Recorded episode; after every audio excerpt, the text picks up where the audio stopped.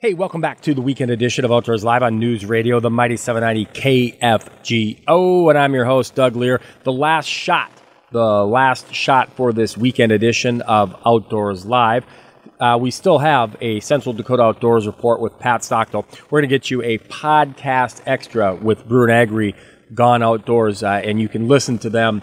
You listen to Brew and Agri Gone Outdoors on Saturday mornings at 11 a.m. We know not everybody can listen to them on Saturday mornings. We know not everybody can listen to a podcast, so we break out a podcast extra for you each and every weekend. Before we do that, let's get you a Central Dakota Outdoors report with Pat Stockdale. You read her work in Dakota Country Magazine. She is an award winning outdoors communicator, and she connects with uh, the people and the places, the bait shops, the gas stations, the motels, the resorts, the guides to give us a better idea of where people are going, what they're doing, what they're finding outdoors. Well, Pat, what's cooking outdoors this week? Thank you, Doug. Activity remains light throughout North Dakota, but anglers getting on the water on Devil's Lake, wind and weather permitting that is, are still finding some walleye success. Try working wind-blown shorelines or jigging around the bridges, and those walleye that are being taken are pretty nice size. Also try Ashtabula crossing on Lake Ashtabula for walleye. Heading west, the Missouri River remains quiet with its lower than normal fall river levels. There aren't many anglers out on the tail race below Garrison Dam either, but those going continue finding catfish success, and you might find an occasional walleye as well. The east end of Lake Sakakawea is pretty quiet too, but there is some walleye activity around Douglas Bay on the north shore and Beulah and Beaver Bays on the south side. The Van Hook Arm in the midsection is also producing some walleye for the limited number of anglers that are out. While it's the time of the year when the focus is definitely more so on hunting, last Monday's wind and more seasonal weather also curtailed activity. From the hunting perspective, that weather should continue bringing increasing bird movement. Look for pockets of waterfowl across east central North Dakota, but hunting pressure moved many local birds out. There's continued fair to good waterfowl success around the Devil's Lake area, with snow geese moving into northeast North Dakota. However, there wasn't much movement early in the week in areas south of Garrison Dam along the river. But good snow goose numbers were along areas east of the Missouri River system in central North Dakota. Look for nice duck numbers as well, with fair numbers in north central North Dakota. Appreciate that report. That is Pat Stockdale, and she is an award winning outdoors communicator. Again, read her work in Dakota Country Magazine and various other publications across the Midwest. Right now, it's time to get you that podcast extra from Scotty Brewer and Kyle Agri. You hear Brewer and Agri Gone Outdoors at 11 o'clock on Saturday morning. Not everybody can listen then and not everybody can check out their podcast. So here is a podcast extra from Scotty Brewer and Kyle Agri. On this segment, we're going to run out to the Detroit Lakes area in western Minnesota, chat with Nathan Olson. He is the Detroit Lakes Area Fisheries Supervisor. And Nate, that's been a long time since we have you on. I think last time we had you on, you were an invasive species specialist. Oh my gosh, has it really been that long? It has been that long. It's been many years, many years. Oh wow, yeah, I'm glad to be here. So it's nice to have you back. Um, as the Detroit Lakes area fishery supervisor, with you know, with your uh, your location close to the FM area, uh, a lot of our listeners fish the lakes that you're in charge of.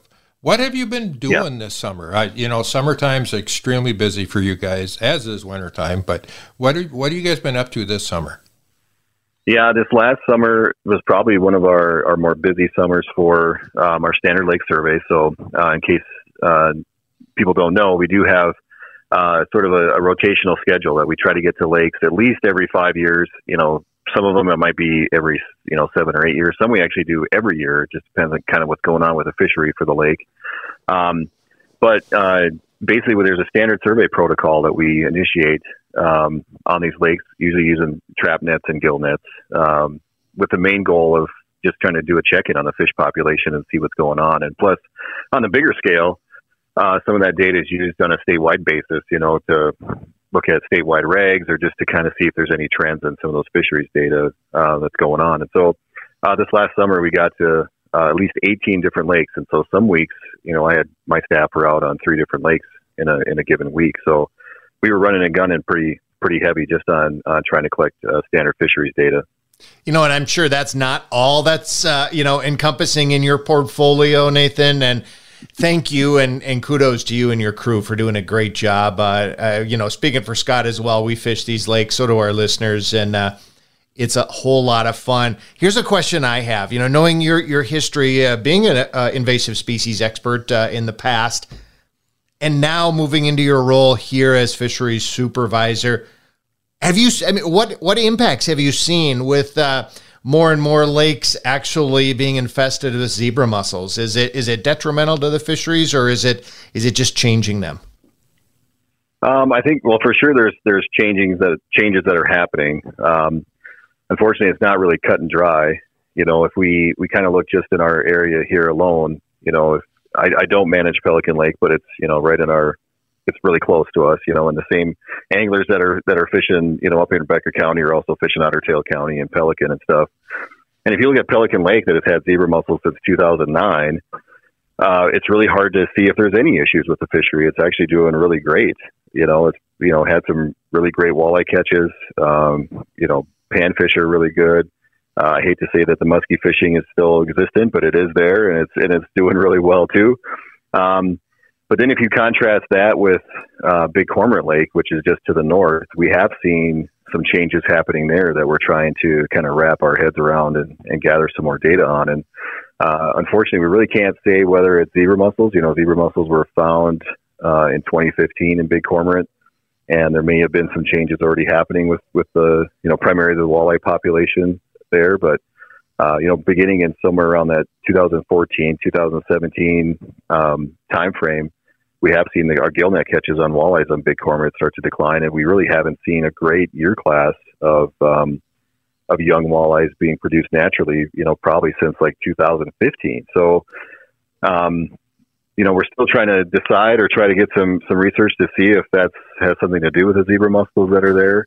Um, but the jury's kind of still out there. Um, there is some bigger, you know, some more statewide research that has suggested with with zebra mussels and for sure spiny water fleas combined you can see some lower growth rates in those young walleyes at a young age. Um, we necessarily haven't been able to tease that out in some of our lakes here yet. And then finally, just some other research that's been coming out with walleyes is as zebra mussels kind of move a lot of the food web from the middle of the water, uh, so to speak, more towards the littoral zone or towards you know the water that's less than 15 feet deep. Um, there's seeing some increase in mercury concentrations in fish, and so there's some concerns about people that are consuming those fish in zebra mussel lakes. They might be consuming some more additional mercury, just the way that the zebra mussels kind of redirect the energy flow in some of those water bodies. So it's really not a cut and dry answer, guys. You know, but we're definitely still trying to track and and figure out what's going on in some of these lakes. You know, that's really interesting about the mercury. I had never heard that before, and it kind of makes sense. But it's definitely something we want to keep an eye on.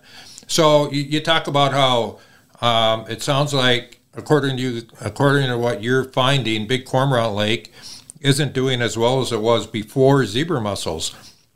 We just had no. I mean, we've yep. Oh, go ahead. Go ahead. We just had our FM Walleyes uh, event out there, catch photo release event, and there was a lot of big weights weighed. Uh, not just a couple. You know that there was a lot of really nice fish caught. It seems like there's a lot of fish in that lower 20 range, you know, the 18 to 22 inch fish. Is is that similar to what you've seen in your when you guys surveyed the lake this summer? Was there a shortage of small fish, but quite a few of the bigger ones, or what did you find in your survey? Yeah, I mean that is yeah, it kind of lines up really well with what we saw in our survey. You know, uh, we saw a lot of fish that are um, that are that are in that you know higher teens into that 20 inch range. And um, and it totally makes sense with what we've seen in the past you know without you know big cormorant lake you know just for some background info on people you know we haven't stocked big cormorant lake since the 1980s so this has been a self-sustaining walleye population for for a long time. And um, but you know just recently we're not seeing this lake be able to produce the fish that it has in the past. Mm-hmm. um, you know if you if you look at our data you know pre before 2011, this thing was like producing pretty consistent year classes on its own.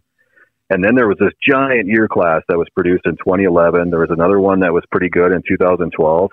And then after that, it's been really just hit or miss. You know, with most of the years almost seeing nothing, um, and and so it was we were kind of expecting our gill nets uh, to show what you guys saw in your tournament. That yeah, there's big fish out there, but man, it's just really hard to see. You know, some of these smaller, like 13 inch to 14 inch fish.